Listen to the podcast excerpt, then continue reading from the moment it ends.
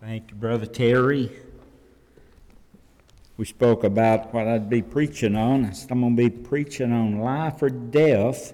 It's your choice. He said, I think I got a song that'll fit, fit that. He did a great job putting that together. Thank you.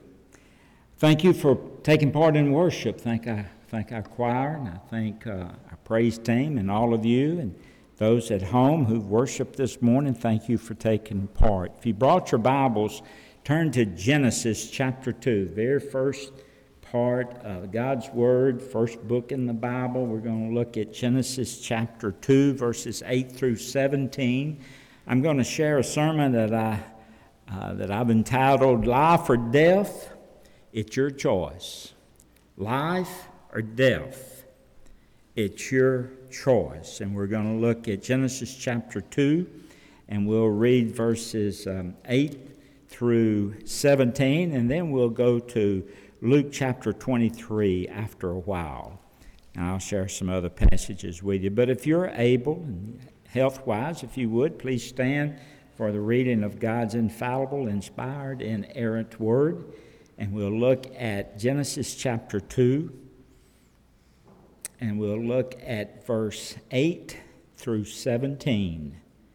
The Lord God planted a garden eastward in Eden, and there he put the man whom he had formed. And out of the ground the Lord God made every tree grow that is pleasant to the sight and good for food. The tree of life was also in the midst of the garden, and the tree of the knowledge of good and evil. And now a river went out of Eden to water the garden, and from there it parted and became four rivers. The names of the first is Pishon. It's the one which skirts the whole land of Havilah, which there is goad. And the goad of that land is good. Bdellium and the onyx stone are there. The name of the second river is Gihon. It's the one which goes around the whole land of Cush. And the name of the third river is Hiddekel.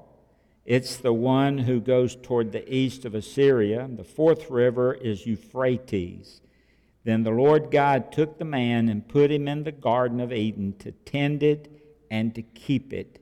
And the Lord God commanded the man, saying, Of every tree of the garden you may freely eat, but of the tree of the knowledge of good and evil you shall not eat.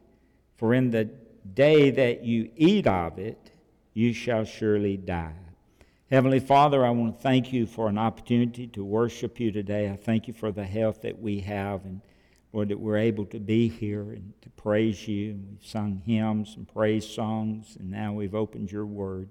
We ask, Lord, that you'd speak to our hearts through your word this morning. Again, I pray for each person here and the choices that need to be made. Some perhaps to be saved, never been saved before, Lord. And I pray today they would step out and say, I want to trust Christ to be my Lord and Savior. And I trust Him and Him only to save me. Others to come, Lord, place membership here perhaps, or others to come just to make things right with you and just kneel down at this altar here and pray. And God, I just pray that you'll work in our time together this morning. Be with me, I pray, as I share your word. And give me the right spirit to say it, to share in. And Father, May I speak your word, not my own. And I make this prayer in Jesus' name. Amen. Thank you. You may be seated.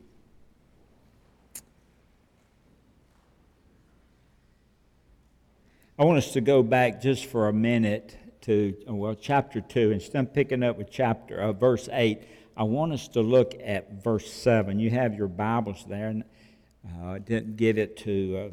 Uh, um,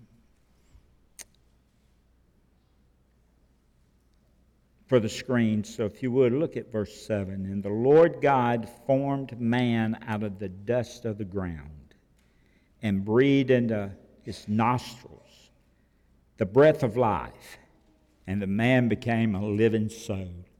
Got just a little brief outline. I want us to look at um, uh, this passage of Scripture and include verse 7. I'm going to go back and include verse 7.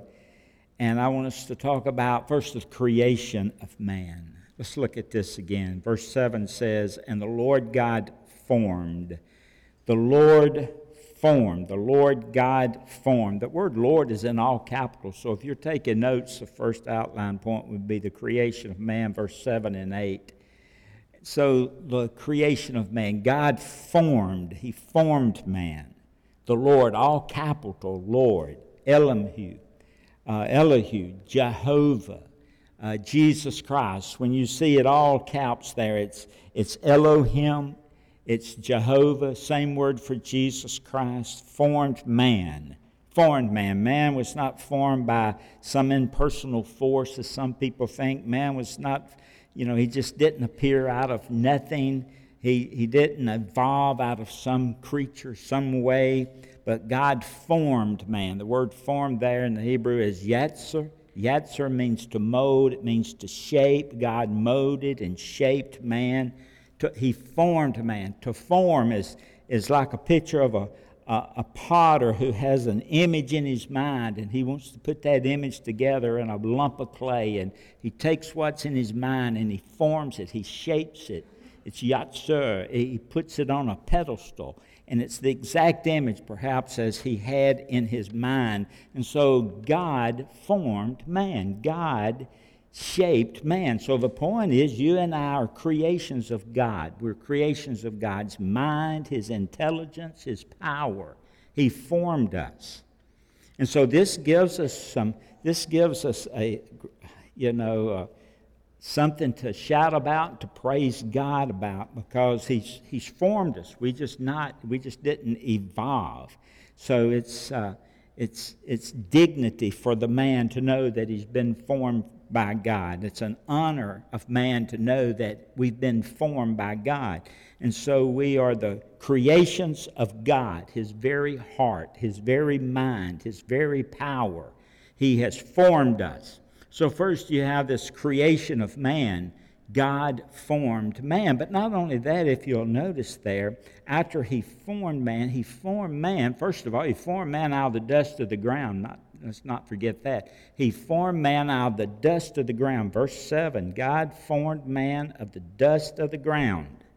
Formed us out of the dust of the ground. Just imagine our bodies are just made of the same substance as the earth is made of.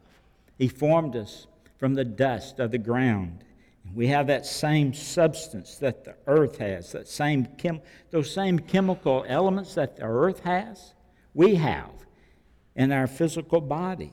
So we're not made from gold dust, and we're not made from diamond dust, and we're not made from the powder of a pearl, but we just came from old common dirt. That's what we are. That's what we're made of.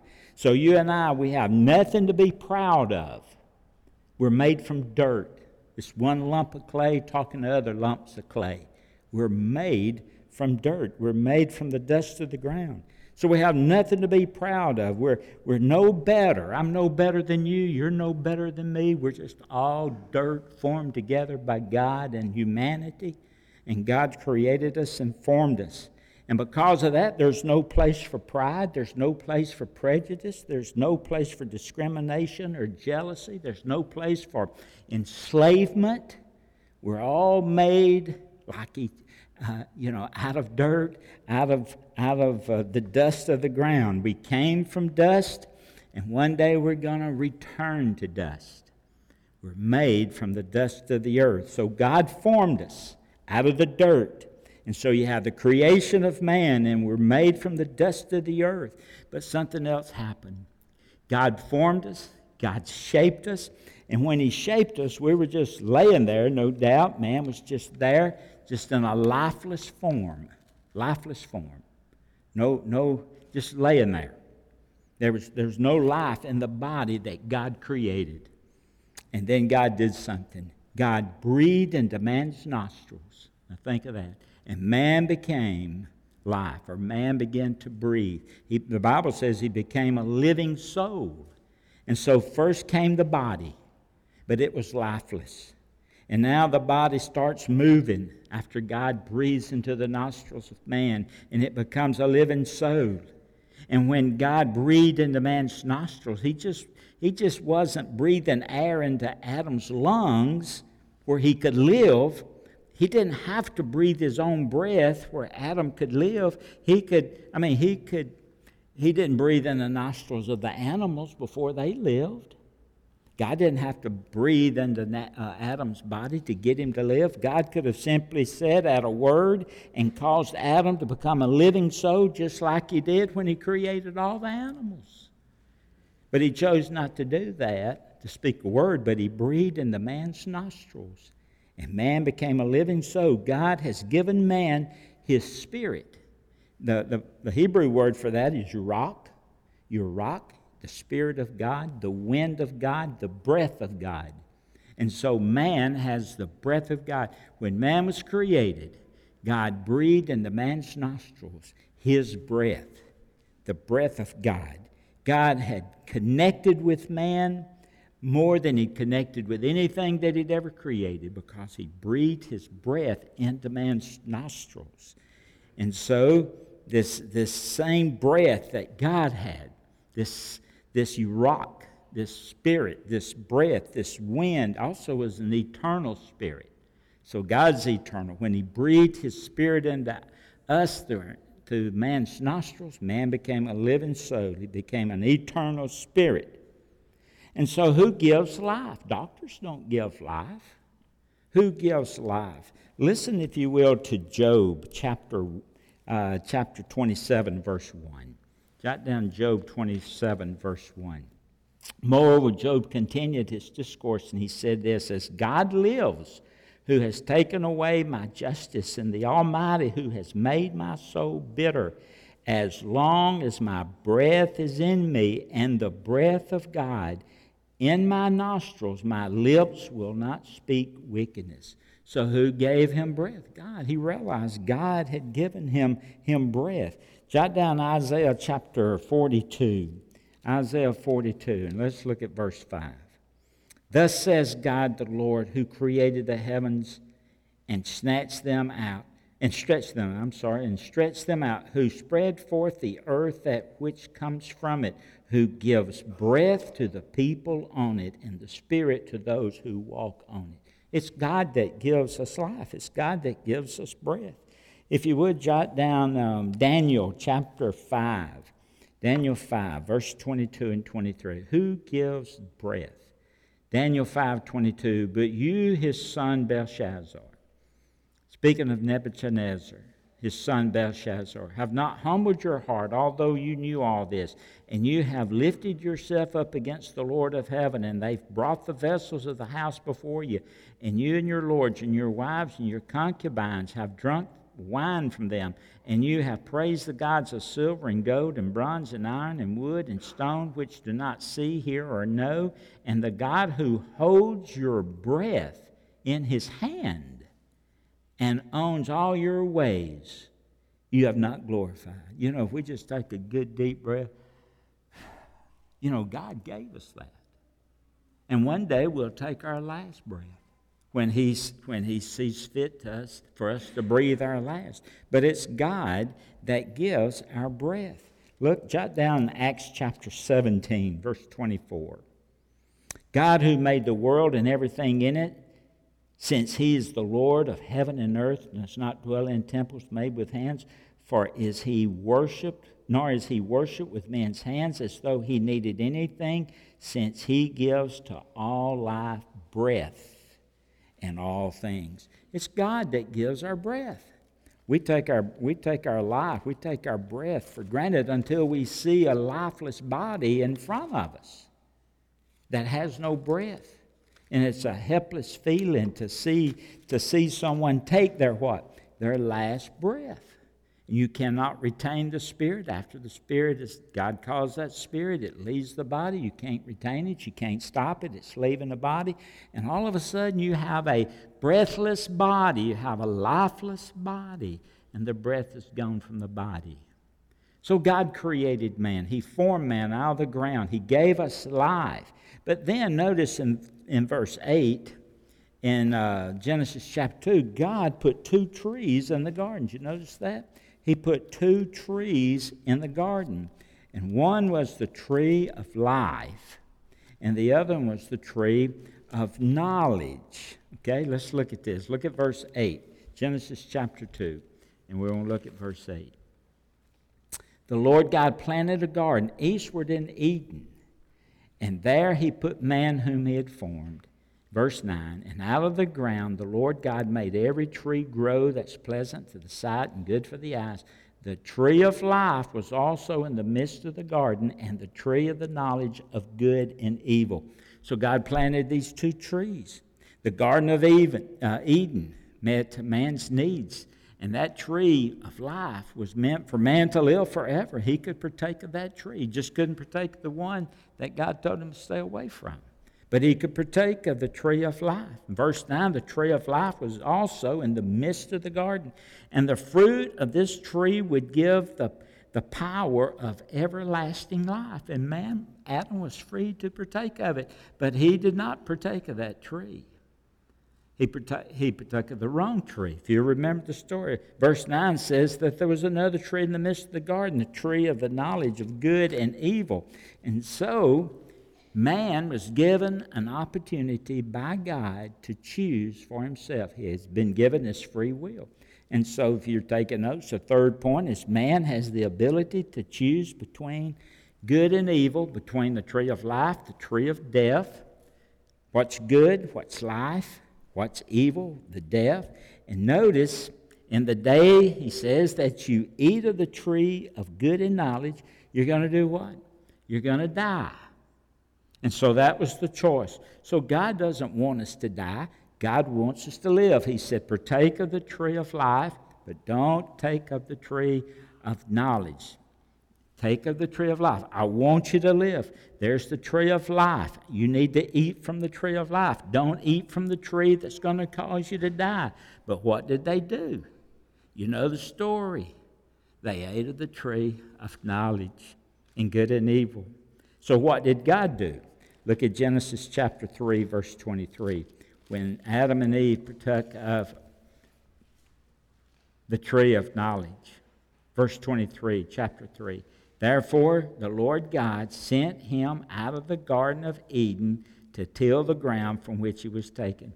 So he drove out the man, and he placed a cherubim at the east end of the Garden of Eden, and a flaming sword which turned every way to guard the way of what? To the tree of life. And so it wasn't so much to guard them from coming back into the garden, but he didn't want them to get to that tree of life. Now, why is that? Well, God gave them their own free will. Aren't you, God, aren't you glad God gave us free will? I mean, we have a choice. We have the ability to choose. And that's the freedom. That freedom's not given to us by the government. That's an inalienable right that we have. We have the right to choose. We have this freedom of choice.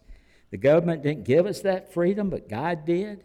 And it's an uh, inalienable, inalienable right. I mean, it's ours, it's free, it's from God.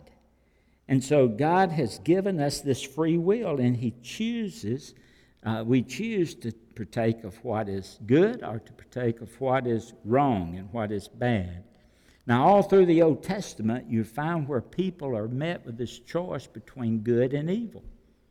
If you remember uh, Abel and Cain, both were sons of Abraham, and Abel chose God, and Cain chose murder. He killed his brother. Cain slew his brother Abel. Abel had chosen righteousness, Cain chose murder. Abraham and Lot, they were both pilgrims in the land. Abraham chose God, Lot chose Sodom, and God let him choose Sodom.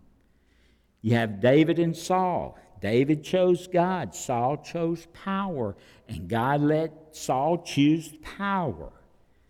And so we, you know, the Bible says we either build our lives on the rock or on the rock, or we build our lives on sand. God allows us to build our rock on uh, our lives on rock, and those that want to build on sand, He permits them to build on sand. You know, we can serve God or we can serve money, but we can't serve both. And so He lets us make a choice who we're going to serve. Now, have you ever noticed that uh, there on the cross at Calvary, there were three crosses, and there was one on the right of Jesus and one on the left of Jesus. If you would, let's turn turn to turn to Luke. Turn to believe uh, turn to Luke chapter 23. Luke chapter 23. And we want to look at um, Luke chapter 23. I'm going to share verse, uh, he pick up, we'll share verses. Let's go to verse 40. Let's go to verse 39. Luke uh, 23. And we're at Calvary now, and Jesus is on the cross, and there's two malefactors, two criminals that are uh, crucified with him. And I'll close with this. One of the criminals, verse 39, who hanged, who were hanged, blasphemed him, saying, If you are Christ, save yourself and us. But the other answering rebuked him, saying, Do you not even fear God, seeing that you're under the same condemnation? And we indeed justly, for we receive the due reward of our deeds. But this man has done nothing amiss or nothing wrong. And then he said to Jesus, Lord, remember me when you come into your kingdom. And Jesus said to him, As surely as I say to you today, you will be with me in paradise. So you have three crosses there on Calvary. Could it be, I was thinking, could it be that the two crosses on Golgotha, on Calvary, symbolize one of God's greatest blessings to mankind, and that is the gift of choice? That's a blessing. God gives us the freedom to make a choice. Now, these criminals that were there, they were, you know, they were, they were both connected uh, to Jesus in some way. They were being crucified with him. They had that in common with Jesus. But these two criminals had things in common with each other. They were convicted by the same system, they were condemned, the same death, they were, they were surrounded by the same crowd, and they were close to the same Jesus. But one of them changed all of a sudden. Verse 39 Then one of the criminals who were hanged blasphemed him and said, If you're the Christ, save yourself and us. But the other answering rebuked him, saying, Do yourself do you not even fear God, seeing that you're under the same condemnation? And we indeed justly, for we receive the due reward of our deeds, but this man has done nothing amiss. And then he said to Jesus, Lord, remember me when you come into your kingdom. And Jesus said to him, And Surely I say to you, today you will be with me in paradise. Now, we talk a lot about the thief on the cross who prayed, but what about the thief that didn't pray? What about him? He had a choice to pray, the same as the thief that prayed, but he chose not to, and God led him. God doesn't give us the freedom to choose our parents. He doesn't give us the freedom to choose the place where we're born. He doesn't give us the to, the freedom to, ha- to choose the natural color of our hair or the color of our eyes. He doesn't give us the freedom to choose those things. But what God does, He gives us freedom, the greatest freedom of all, and that is to choose where we're going to spend eternity. And it's your choice. He doesn't make you go to heaven, but it's your choice. Now, He wants everyone to, to be saved, look at Deuteronomy and as we close. Deuteronomy chapter uh, 30, verse 19. Deuteronomy 30, verse 19. This is what God's word says. It says, I call heaven and earth as a witness today against you, that I have set before you life and death. So you have before us life and death. We have the tree of life and the tree of knowledge, which is, brings forth death. You have set before you life and death, blessing and cursing. Therefore, choose life, that both you and your descendants may live. So God sets before us today life and death, and He says, choose life, that you and your descendants may live. But your choice. Edwin Thomas was a well known actor in the 1800s. Edwin had two brothers, John and Julius. In 1863, these three brothers performed the play of Julius Caesar. John played the role of Brutus, the assassin. The same John, two years later, in 1865, went into the Ford's Theater in Washington and shot Abraham Lincoln. The last name of the brothers, John Thomas Booth and John Wilkes Booth. Edwin was never the same. He was, he was embarrassed, he was hurt, and he went into retirement, never to be in another play. Then one day, years later, at a New Jersey train station, Edwin was waiting for his train, and a young man there lost his footing and he fell between, between the rails. Edwin reached down and he grabbed him and he pulled him to safety. He saved his life. And he didn't realize who the man was. He didn't realize who the man was. He didn't know who he rescued. And then a few days passed and he received a letter in the mail and he carried the letter with him constantly, continually, and it was buried in his coat pocket. Inside that letter was acknowledged the name of the person that he rescued. The letter thanked him for saving the son of the President of the United States, Robert Todd Lincoln. Edwin and John had the same father, they had the same mother, they had the same talents, but one chose life and the other one chose death. Two thieves on a cross next to Jesus. One mocked him, the other one prayed to him. And the one prayed, Jesus loved him enough to let him pray. And the one mocked him, Jesus loved him enough to let him mock him. He allowed both to have a choice. And today, it's your choice. If you've never trusted Christ as the Lord and Savior of your life, you have a choice. You either accept Him or you reject Him. It's that simple. You either cry out to Him, pray to Him, say, Lord God, please forgive me. Jesus, please come into my life and save me, or you can reject Him. If you pray to Him, He'll hear you, He'll save you. If you reject Him, He'll allow you to do that. Now, we've all made some bad choices in our lives. I've made bad choices in my life. We've all made bad choices, perhaps in lifestyle or perhaps in a habit. But one good choice that you make here today can do away with all those bad choices. God gives you the choice between life, between death. And so one good choice can make up for all the bad. First, God created man, formed man, formed him from the dust, breathed into his nostrils a breath of life, eternal life. He died spiritually later, if you remember.